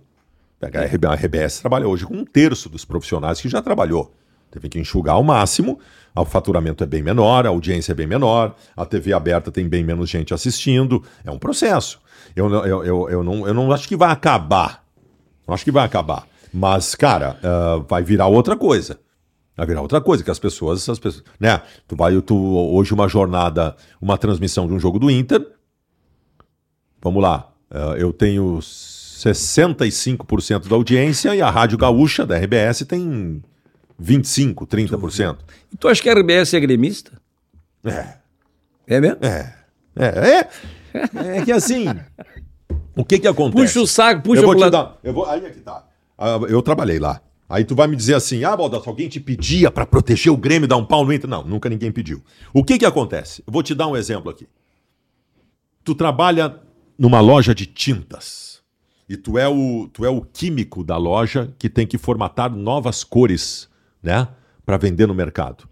E aí alguém chega pra ti e diz, tu vai fazer as novas cores, né? O nosso chefe, presidente da empresa, ele adora verde. Ele é apaixonado pela cor verde. Quando tu for lá montar nova cor, sabendo que o presidente da tua empresa gosta do verde, tu vai dar uma puxadinha pro verde. Então, assim, toda a cúpula da RBS é gremista. Ah, entendi. É óbvio que na hora de criticar o Grêmio, tu dá uma segurada quem tá lá. E na hora de dar um pau no Inter, tu te solta um pouquinho mais. E tu sabe que o chefe vai gostar da matéria. O chefe vai gostar. Ninguém me pediu. Ninguém lá de cima disse, faz isso. Mas até instintivamente, né? O subconsciente faz isso. Então é normal que aconteça isso, entendeu? Com as torcidas... Gostou da minha tese? Baita tese. Gostei. Não, mas é verdade, né? Inconscientemente, de repente, o camarada puxa o assado pro lado do chefe para fazer uma presa. Vê que aí, torcida organizada, como é que tu te dá... Eu já fui de torcida organizada. Eu acho assim, eu já fui de torcida organizada, superfico, eu já vivi dentro de organizada e eu sei da importância das organizadas. Se tu tirar a torcida organizada do futebol, vira um teatro. Quem canta, quem grita, quem promove o barulho no estádio de futebol é a torcida organizada. No máximo, os outros vão atrás. Se tu precisa ter a torcida organizada no campo, senão vira um teatro. Agora, dentro das torcidas organizadas se infiltram pessoas, isso não é coibido, se infiltram marginais que promovem as grandes arruaças e violências no futebol. O problema é o poder público que não consegue fazer a filtragem e tirar do futebol esses caras. Agora, a torcida organizada em si, ela é fundamental. Se não, vira teatro. Se tu tirar as organizadas do Beira-Rio, vai ter as famílias lá sentadas, comendo pipoca, vendo jogo de futebol como se estivesse no cinema, vendo o jogo. Não dá, tem que ter o berro, tem que ter o grito, tem que ter a fumaça. Che, né? A gente vê, assim, a torcida organizada do Palmeiras, e Corinthians, é muito violenta, né? Ah, mas é que... As daqui são violentas. Também tem. Também? Mas é que o que é? Aí é os marginal que estão no meio. Cara... Tu pega no Rio Grande do Sul, as figurinhas que promoveram todas as arruaças dos últimos 20 anos são as mesmas. Já saíram em capa de jornal, todo mundo sabe... Como é que faz pra punir isso aí? Todo mundo sabe nome e sobrenome. Bane do futebol. E o clube é punido por isso? Lá na Inglaterra tinha os hooligans. Sim. Lá na Inglaterra. Eles foram banidos do futebol pra sempre. Ninguém mais chega perto do estádio. Acabou, velho. Sabe que o Licurgo, ele queria ser hooligan, né, Licurgo? É. Mas é de futebol de botão, porque ele não tem muita altitude, né, como você diz. A distância dele do chão é muito baixa, muito pouca, futebol de botão, né? Então, eu tô falando, ele nem veio, mas é um preguiçoso, né, gente? Não, a combinação é quando tem duas deixa no programa. É, aqui, quando eu falo dele, ele tem que vir, né? Aí eu falo e ele fica lá. Mas até boca aberta, e queria ser hooligan de futebol de botão. Tá, pelo amor de Deus, isso aí eu te contar. Isso aí... De cachê. Já nós estamos falando de torcida organizada, bebida no futebol. Não, bebida de álcool. Né? Isso é outra coisa. A hipocrisia no futebol. Primeiro que a bebida... Tu pega o futebol do interior do estado, não tem a bebida para vender. No interior do estado, o que faz o dinheiro é o bar. É o bar. O bar do estádio em São Borja, do estádio em Ijuí, era o bar que dava o grosso da grana para os times de futebol. Eles ganhavam na bilheteria e ganhavam no bar. Aí não pode beber bebida de álcool. Tu vai pro futebol, tu vai querer tomar um negócio. E outra, diminui a violência. Não tem nada comprovado nesse sentido. É mesmo? Primeira coisa. Segundo, vai no Beira-Rio. Vai no Beira-Rio e na Arena. 2 horas antes do jogo. O entorno é só... E tu já foi... Quando tu ia pros bailes, o esquenta... Tá, mas fala logo que tu vai falar. Quando tu ia pros bailes, no esquenta, tu bebia tudo. A bebida era mais cara lá dentro. Mais então antes tu entortava para entrar no brilho. Para entrar no brilho lá dentro. Então não mudou bosta nenhuma. Isso aí é uma hipocrisia danada que só ferra com os clubes do interior do estado, que tira a possibilidade do cara que vai... E outra, tu acha que vai custar quanto? Bebida dentro do Beira-Rio e da Arena? Vai ser caro pra caramba. Ninguém vai tomar 20 cervejas dentro do Beira-Rio. É muito caro. É uma só. O cara vai tomar uma, duas cervejinhas, que dá aquela coisa boa e tal. Então é uma bobagem. Tu sabe que para dar aquele brilho, né? O brilho. O brilho. Aquela tonturinha. O brilho, sabe? Que muda a visão, tu olha, todo mundo fica bonito. Sabe que chega uma época que o camarada economiza na bebida, não precisa, para ter aquela tonturinha, não precisa mais nem beber, viu, Chico? É só levantar rápido. Daí... Isso aí é o que acontece comigo, levanta rápido. Levanta rápido. Dá uns tetos, né? Já dá aquela tonturinha. Que... Então tu acha que se todo mundo ficar sentadinho comendo pipoca, perdeu a graça. Acabou. Eita. Tem que ter as organizadas. Tem que ter. E o saquinho de mijo? Eu sou da época, né? Aquilo ali era foda. Isso é outra coisa. E tu acha então que chega a voltar? Não, aí é que tá. Aí os caras dizem assim, ai meu tempo, futebol. Eu ia pro Beira-Rio. As pessoas não sabem. Tem gente que não conhece, não sabe isso. Eu vou explicar o que era o Beira-Rio na década de 90. Tinha até a Coreia. 80 e 90. Beira-Rio era o seguinte. Primeiro, tinha a Coreia, um espaço que as pessoas viam um jogo de pé. Imagina, num fosso. Né? Só a cabeça pra fora aqui. Outra, tinha 4 banheiros em todo o Beira-Rio. Banheiro não tinha vaso. Era, como é que se chama no interior? Latrina, tá? E aí o xixi era no chão, tinha só um degrauzinho pra área do xixi no chão. Então tu entrava no banheiro, se tu não tivesse uma convulsão com o cheiro que tinha lá dentro, já era uma grande coisa. Mulher não ia no estádio, nenhuma condição de mulher ir no estádio. Quando ia, tomava uma vaia. Exatamente, entrava uma mulher do portão lá embaixo, os caras começavam a gritar, essa aí eu já comi. Então, quando entrava uma mulher no estádio. Tá? Entrava um cara com a esposa, os caras gritavam sócio, eram tudo bicho no estádio, nós era tudo bicho em estádio de futebol. Nossa. Estádio lotado, o cara sentava lá no degrau de cima, quem saísse, porque não tinha cadeira numerada, não tinha nada, quem saísse nunca mais voltava pro seu lugar. Então o cara tinha vontade de fazer xixi, ele pegava o copo do refri, sem gás que ele tomou, ele fazia xixi dentro do copo, botava do ladinho dele. E aí, como o cheiro era insuportável, quando dava um gol todo mundo pulava, ele jogava o copo no meio de todo mundo lá com o xixi dele. Isso era o jogo de futebol na década de 80 e 90. Não, e tinha o saquinho também, que passava o saquinho. Claro, o saquinho de pipoca, o cara aproveitava o saquinho de pipoca, fazia xixi, e o outro mijava, o outro passava pro lado e aí... Esse era o futebol. Quando tava cheio isso aqui. Esse era o futebol raiz que tem uns que querem de volta. Pelo amor de Deus, cara. Meu Deus. Tá louco, isso era tudo bicho. Nós era tudo bicho no estádio de futebol. Voltar só a bebidinha sem o saquinho. No inverno. Chegou essa época? Claro. No inverno, no gauchão, passava o cara de fatiota, com um cunhaquezinho, só metia o cunhaque no frio, sentado no cimento gelado. A próstata chegava a encolher, assim.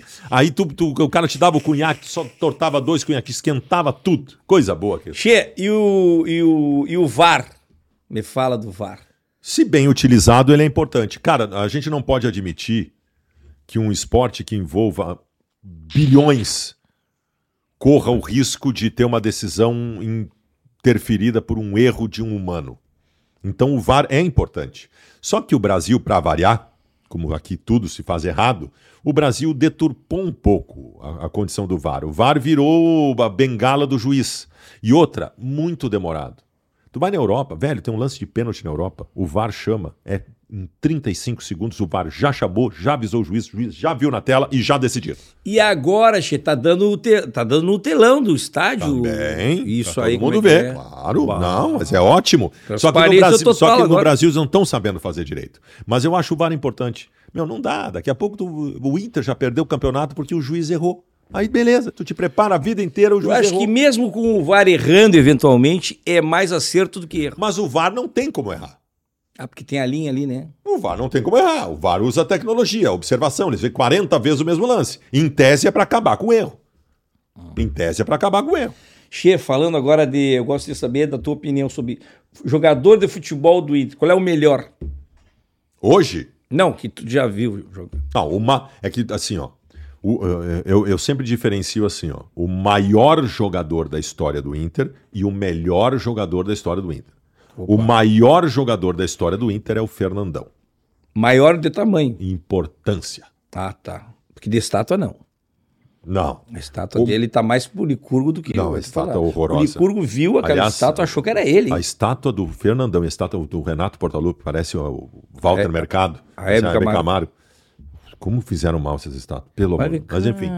Mas enfim. Tu já viu a estátua, o boneco de cera do guri de Uruguaiana lá no Museu de Cera da Gramado? Não vi. É bom. Mas é o único artista gaúcho que tem boneco de cera. Isso. Tá do lado do Michael Jackson. Tá lá, tá Michael, tá o Elvis, tá toda a turminha ali. E ele aqui, Che, tinha que ter contratado o cara que fez a minha estátua lá no Museu de Cera pra fazer a estátua. Do meu tamanho, rapaz, ali, 1,85 m. Sim, não, fizeram. Não, mas... 85.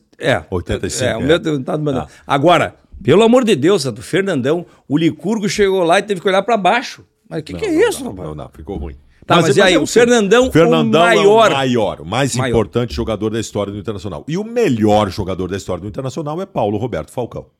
Falcão é o melhor jogador da história do Inter e o Fernandão é o maior jogador da história do Inter. Por que maior? Porque existe um Inter antes do Fernandão e um depois do Fernandão. Ele jogou quantos anos no... Jogou 5, 6 anos no Inter, só que ele mudou o Inter de andar. Ele levou o Inter a ganhar títulos internacionais, fez do Inter o maior time do mundo, com uma principal liderança dentro e fora de campo. Não há jogador mais importante na história do Inter do que o Fernandão. Tu vê, rapaz, olha só. Opinião de Fabiano Baldasso, maior jogador do Inter, Fernandão, e o melhor jogador do Inter, Paulo Roberto Falcão. É isso aí? Isso aí. Ah, verdade, olha só. Picachi, eu vou aproveitar e vou falar pra ti. Mais brinde. Merchan agora da Alimentos Lopes. Quero só ver se quando termina o programa isso vem mesmo pra mim. Claro, rapaz. Esse aqui é o nosso patrocinador novo aqui, ó. Alimentos Lopes. Olha aqui, delícia. Ó. Cores do Rio Grande na bandeira. Olha aqui, ó. É tapioca, é crepioca. Vamos botar aqui para mostrar aqui, ó. É tapioca, é farofa. Gosta de farofa? Gosta do churrasquinho. Crepioca é legal, hein? Olha aqui, isso aqui é muito... Rapaz, é barbada. Qual é a marca? Alimentos Lopes. E o pessoal depois me liga, dizendo... Fiz aquela crepioca muito fácil, não sei o que lá. Esse dia quem foi que me ligaram, tia. Que delícia. Aqui, ó, milhozinho de pipoca, tudo isso aqui. Sagu. Ará! Se tu é Gaudério, saguzinho, né, Xê? Ainda mais que ele é da Serra, né, Xê? Sagu é fantástico. Pega aqueles vinhos lá de Caxias e faz um saguzinho com Alimentos Lopes. Xê, Alimentos Lopes, essa empresa aqui tem 29 anos no Brasil e agora tá chegando aqui no Rio Grande. Que legal. E tu sabe como é que é, né, Xê? Esse pessoal chega aqui no Rio Grande... Ele precisa procurar uns caras assim, né? Que nem a gente. Boa, gostei. Influenciador. Gostei, isso aí, né, Che? Que faz a diferença. Que fala pra todo mundo. Que o pessoal de casa acredita na gente. Porque tu não vai botar a tua latinha pra falar de coisa que tu... É verdade.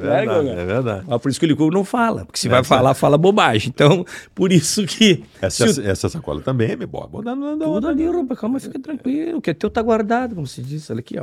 Deixa eu falar. E deixa eu só completar o meu merchan da Lopes aqui, Che. Novidade no Rio Grande, tá? Tem nos melhores mercados. Se o teu mercado ainda não vende Lopes, então tu entra lá no Instagram e te informa direitinho. Alimentos Lopes, mais sabor pra tua vida. Mas que barbaridade. Cachê, me diz uma coisa, tu já ajudou a derrubar algum técnico do Inter? Eu acho que a crítica ajuda, porque eu atinjo muita gente, né? E a gente é influenciador, tu acabou de dizer. Tu acaba influenciando muita gente com a tua opinião. É uma responsa, né? Eu não tenho dúvida que alguns movimentos foram feitos. Pô, tu pega o Inter, por exemplo. Cudê foi tu que derrubou. Não. O que eu vou te dizer. Por isso que ele te chama de bombaço. Vou te dizer uma.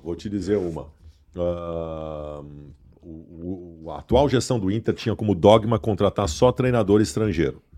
E aí, depois de 3, 4 tentativas, a gente fez uma campanha forte, mas sentou-lhe a porrada, e eles não contrataram um novo estrangeiro, porque a torcida não aceitaria. Contrataram o Mano Menezes, na época, no ano passado. Essas coisas acontecem. Pressão da torcida é pressão da torcida.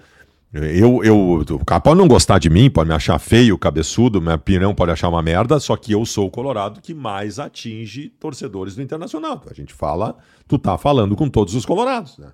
Então funciona. Como é que é aquela música? Lá vem o Abelão, cheio de pastes. Foi quando saiu... Foi quando saiu o Cudê do Inter e veio o Abel. Até musical, né? Você faz musiquinha. Mas isso aí, até no Esporte Espetacular os caras botaram isso aí. Vem, Abel, cheio de paixão, ticatá, ticatá. Foi bom, aquilo foi legal. Pô, Abel, grande Abel. Eu quero que o Abel me aqueça nesse inverno e que o Cudê vá pro inferno. Que o Cudê tinha abandonado o Inter. Ah, eu tinha deixado o Inter. É. Quero que o Abel... Ah, mas tu é metida. Por isso tu é dançando. Tinha toda uma coreografia. Ah, tu fazia as dancinhas de TikTok. Dançando. Pá, isso aí dá ibope. Se tu faz também, não faz? Tu não, eu tô meio parado de dancinha do TikTok. O Licurgo, vem cá, faz aquela dancinha de TikTok que tu gosta, Licurgo. Aquela única que tu sabe. Eu vou te contar, barbaridade. Tá ruim, hein? E Caxi, as lives dos jogos, como é que é o negócio? Tu transmite o jogo no estádio, tu tem uma baixa... Eu não vou no estádio. Tu não vai? Eu não vou. Eu fico em casa. Isso aí eu estabeleci na minha vida que não dá, porque se vai lá, tu quer dar atenção pra todo mundo e tal, tu acaba não trabalhando. Eu transmito de casa. Minha equipe faz o estádio. Paulo Brito faz o estádio, Paulo Brito vai. Estádio, todo mundo. Pré-jogo, pós-jogo. São 5 horas. Tu tem espaço lá? Tenho. Como é que é isso aí? Eles te dão espaço coloca... pra transmissão lá. Não, eles dão. Tu tem um staffzinho de emissora normal. Isso aí. Olha só. Aí o Paulo Brito narra o jogo, tem o repórter, os repórteres de campo, os repórteres de torcida, tem toda a equipe faz de lá. A gente faz um pré-jogo muito forte, mostrando o ambiente, isso funciona muito. Porque tu tá falando, em boa parte da tua audiência, com gente que tá longe. Tu não faz ideia do que tem de Colorado, que tá no Mato Grosso, que tá no Paraná, que tá em Santa Catarina... Esses caras estão longe, eles não conseguem vir no Beira-Rio. Então daqui a pouco tu faz um pré-jogo mostrando a torcida chegando no estádio. Eles enlouquecem, porque tu tá aproximando o Inter deles de novo. Então tem muita gente, então eu gosto muito desse pré-jogo e tal. Tu tem uma equipe pra fazer isso. Tem uma equipe boa, equipe grande. E aí no jogo, aí tu tá relatando o jogo e do pós-jogo daí é a repercussão, né? Aí é a opinião, né? Bota as coletivas, os caras que querem o Baldasso sentando o pau, o Baldasso elogiando, depende do que acontece. Então são 5, 6 horas de transmissão. Quando é um jogo de Libertadores, é 10 horas de transmissão. É uma loucura. Mas aí um dos teus vai lá entrevistar o Renato, por exemplo? Vai lá entrevistar claro. Renato não, tu não faz o jogo. Não, até fiz um movimento aí na época com o César da Cidade Dias, que deu muito certo, mas ele foi pra RBS e eu parei. Só jogo do Inter? Só jogo do Inter, agora é só jogo do Inter.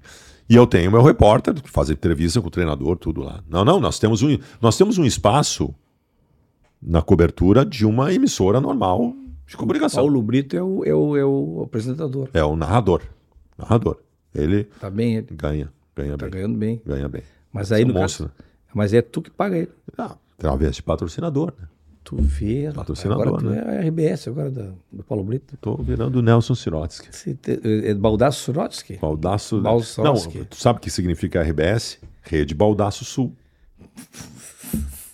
Eita, inventei essa sigla agora. Tá se achando. Tem uma rede de comunicação, inventei uma sigla que é RBS. Rede Baldasso Sul. Rede Baldasso Sul. Isso aí. Tá certo. É RBS. Ou então SBT.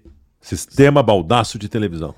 Ah, mas tu tá... São siglas que eu pensei assim, agora. Casaria bem as letras. E é nova, né? São novidades. Novíssimas. Eu nunca tinha escutado. Não. Mas vem cá, quando tu transmite... Pô, tu ganha de todas as rádios juntos? Todo. Ganha de todo mundo. Nossa transmissão no YouTube, agora ela tem mais audiência que todas as outras. Agora os clientes já estão entendendo isso, né? Agora eles se deram conta, né? Mas aí é que tá. A ficha tá caindo, né? A ficha caiu. Aí eu vou lá, boto 50 mil por mês num veículo de comunicação. Eu posso botar... Vai custar mais barato se eu botar no Baldasso, que tem 3 vezes mais audiência que eles. É só pensar, né? Tá, mas então eu não tô entendendo uma coisa. Por que tu voltou pra mídia tradicional, pros donos da bola?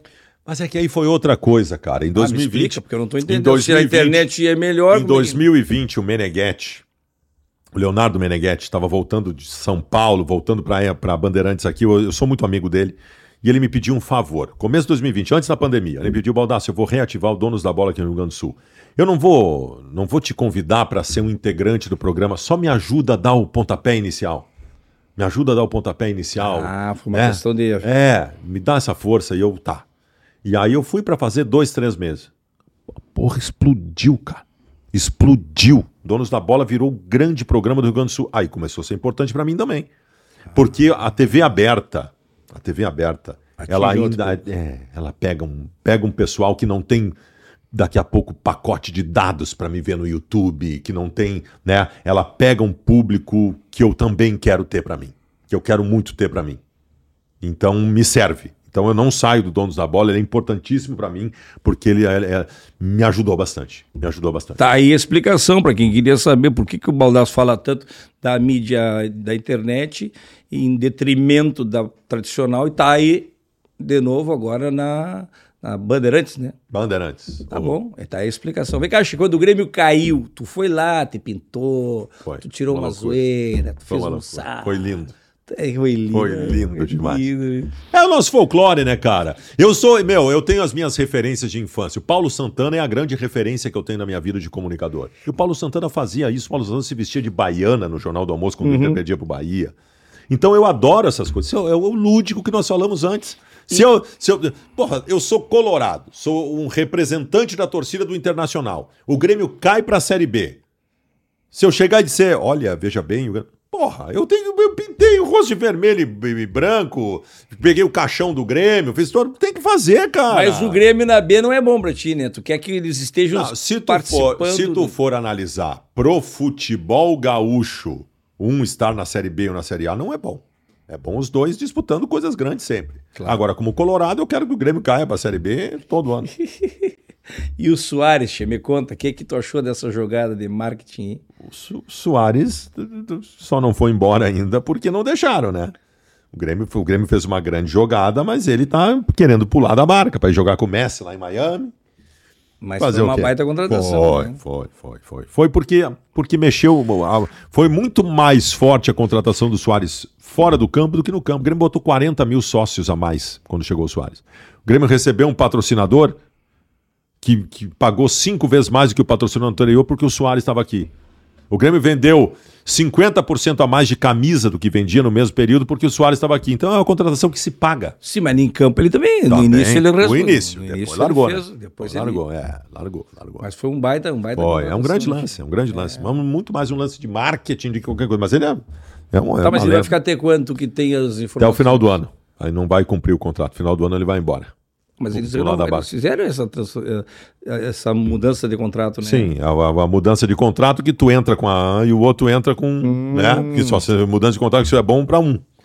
Porque, tu fez esse vídeo pintando a cara, tu fez um vídeo não sei o que lá. Qual foi o teu vídeo mais polêmico? O vídeo mais polêmico que eu fiz em 2016, quando o Grêmio completou 15 anos sem título. O Grêmio completou em 2016 15 anos sem título e eu fiz um vídeo montado... narrado por José Vitor Castial. Coloradaço. Teve aqui também com a gente. Eu, Potter, o Lelê. Colorado Edu, também. Nós fizemos um vídeo que era uma historinha contando a vida de uma debutante, porque era 15 anos do Grêmio sem título. Onde é que o pessoal pode ver aí? Tu acha, tu até pode botar na montagem do teu vídeo, pode até colocar aí. E aí aparece eu no final do vídeo de vestido de debutante. Com 15 anos. Isso deu uma repercussão. Foi uma realização muito pessoal. Foi uma relação pessoal. Eu queria debutar. Coisa... Eu não pude debutar quando eu era modelo. Eu não tinha dinheiro para debutar quando eu era jovem. Então foi uma coisa... Outro armário que estava lá. Outra gavetinha do armário que estava lá. Mas que barbaridade. E Cachê, como é que é o negócio? E a Silvia Helena me contou, porque a Silvia Helena anota tudo lá, né, Che? Que tem uma história engraçada do bolo ruim. O que aconteceu foi o seguinte. Eu tinha uma namorada. O nome dela era Daisy. Isso foi no começo da década de 90. Eu comecei a namorar com ela e ela me levou para conhecer a família dela logo no começo, não era hora ainda. Me levou para conhecer a família dela no começo do namoro. Aí aquela situação começando, nem ela eu conhecia direito ainda, me levou para conhecer a família dela, era uma festa de aniversário de um tio, que tava tio, tia, primo, aquelas brincadeiras de tio, aquelas coisas chatíssimas. E eu pensando, mas eu vou ter que impressionar, né? Vou ter que impressionar, eu tenho que passar uma boa imagem, o namorado, a menina, a queridinha da família e tal. E eu fui, né? E aí chegou o momento do lugar, conversando com as pessoas, tentando ser simpático com todo mundo, chegou o momento da hora do bolo. E aí a dona da casa cortou o bolo, as fatias, e foi dando um por um, deu uma pra mim. E eu comi um pedaço do bolo, o bolo tava horroroso. Ele tinha abatumado, sabe quando o fermento não funcionou? Mas eu... Que nem a estátua do Filipão. É. Aí eu fiquei... Mas fiquei na minha, né? Não vou reclamar do bolo aqui, né? Fiquei na minha. Só que aí a dona da casa que fez o bolo, ela disse, que bolo ruim, né? Eu, bom, se ela está falando, eu vou tentar ser simpático com ela. Eu falei, olha, senhora, o bolo realmente está muito ruim. Mas isso acontece. A minha mãe também, às vezes, não acerta a mão no bolo. Quando eu falei isso, todo mundo arregalou os olhos para mim. A minha namorada olhava para mim e fazia a cara assim. Eu, meu Deus do céu, a senhora disse que o bolo estava ruim, eu só fui ser legal com ela. O que aconteceu? E aí, aquele clima horroroso, e a minha namorada me chama, vamos lá fora. Eu fui lá fora com ela. Ela pra mim, meu Deus, tu enlouqueceu, por que tu fez essa indelicadeza com a minha tia? Eu falei, mas que indelicadeza, isso é um louco da cabeça. Ela disse que bolo ruim, eu só fui ser legal com ela. Ele, idiota, minha namorada pra mim. Ela não disse que bolo ruim. Ela tava oferecendo bolo pro meu tio, ela disse que é bolo ruim pro meu tio. Mas que barbaridade. Aí tu imagina a cena. Ela disse que é bolo ruim. Olha, o bolo tá ruim mesmo. Eu tinha entendido que bolo ruim. Pensei que ela tá... Achei, se fosse o Paulo Brito, ia dizer que era o aparelho dele que não tava funcionando. Que cagada. Pá, mas que barbaridade. Perdeu a namorada ali? Né? Ah, nunca mais foi a mesma coisa. A família nunca mais quis me ver. Mas virou uma história, pelo menos. Mas o bolo era ruim mesmo. Era um horror. Batumou, sabe? Fica pedrado. Que barbaridade. Che, eu dei um recado, agora tu me dá licença um minutinho, que eu tenho um recado aqui do nosso patrocinador, que é o Esportes da Sorte. O Esportes da Sorte é um dos maiores sites de aposta do Brasil e que está aqui no Rio Grande do Sul agora, até já é a bet oficial do Grêmio. É, Esportes da Sorte. Tu pode apostar nos principais esportes. Né, Leô, Licurgo, vem cá me ajudar aqui, rapaz. Tô falando do Esporte da Sorte. Eu sei que tu gosta de jogar naquele joguinho lá do... te diverte e tem chance de ganhar os pila. E além dos jogos normal, né, que tem o mundo na área do jogo, tem também os joguinhos, né, Che? Tu gosta do Spaceman, né? E Mina da Sorte. Aqueles que tu vai apertando lá.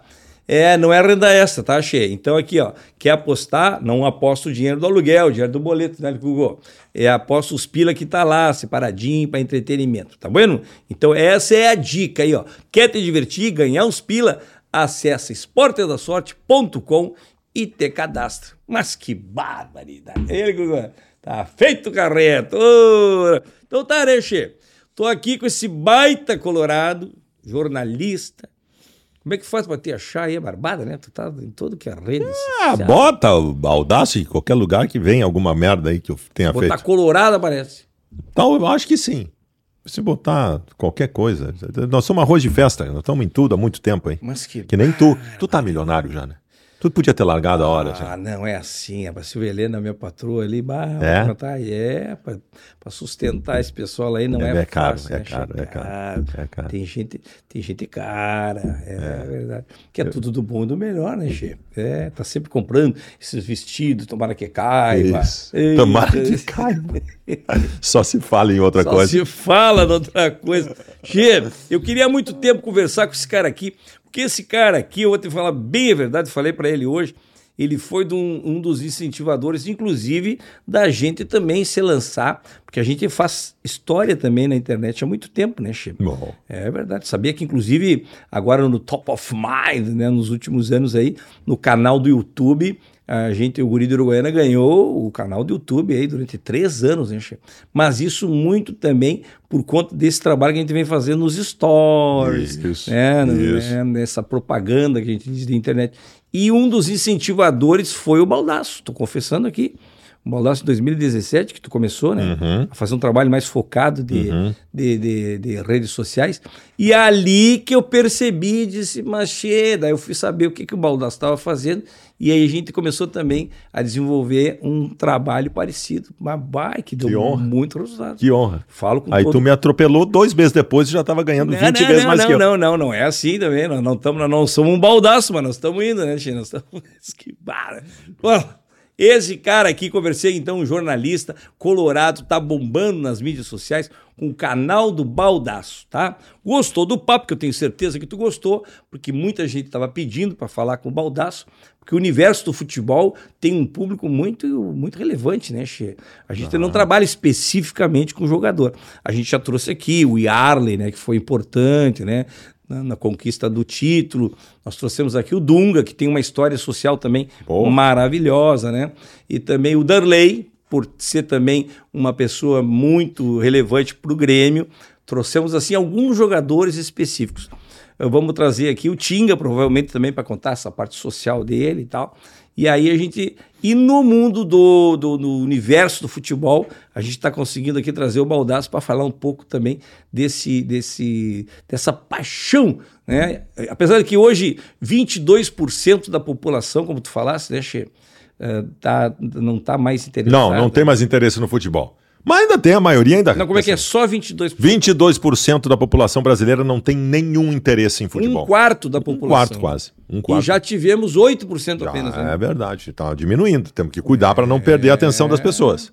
Che, tem alguma dica de pessoas para trazer aqui, para a gente fazer um comentário? Cara, tu tem que trazer o índio aqui. O índio? O índio. O homem que enfiava o dedo nos caras na cobrança do escanteio. Bah, essa aí. O índio pedia o chiclete da boca dos caras. Chegava pro cara no meio do jogo e dizia, me dá um chiclete. Não tem, cara, só tem que estar na boca. Me dá esse mesmo, pegar um chiclete do cara e botar na boca dele. Bah, daí tu reúne, não... Tu pede pra tua produção reunir as histórias do índio, tu fica 4 horas conversando com ele aqui. Meu Deus. 4 horas. Vou chamar o Farid também para contar um pouco. O Farid vai berrar, vai te xingar, vai... O Farid tá completamente fora da casinha. Oh, mas é bom trazer uns fora da casinha também, né? Ninguém aqui é muito certo. Né? Vou trazer o Farid para conversar com o Licurgo, então, que daí acho que eles vão se dar bem. Isso. Esquivar. Che, quem não quiser assistir a gente aqui, a nossa latinha, como eu digo, tem lá nos áudios, né, Che? Nas plataformas de podcast, lá o Spotify, Deezer, Amazon, Google, Apple. Oh, que balaca, eu adoro essa parte que eu falo em inglês, eu domino o vocabulário americano. Mas que bar! Cugo, vem aqui te despedir aqui junto comigo, Che. Fazer uma despedida aqui, toca vai aí, lá. Toca aí. Olha aí. Os anéis. Tu acha que é só tu que é o senhor dos anéis? É. Só porque tu bota... Ele é de ouro, tá, ô Leão? Ele é de ouro, porque tá casado agora, né? Como é o nome da patroa? A Laura. A Laura, um abraço pra Laura aí, Che. Mas que barbaridade. Valeu, Che. Tamo aí, um brinde, então. Um brinde no mate-quece do guri. Mas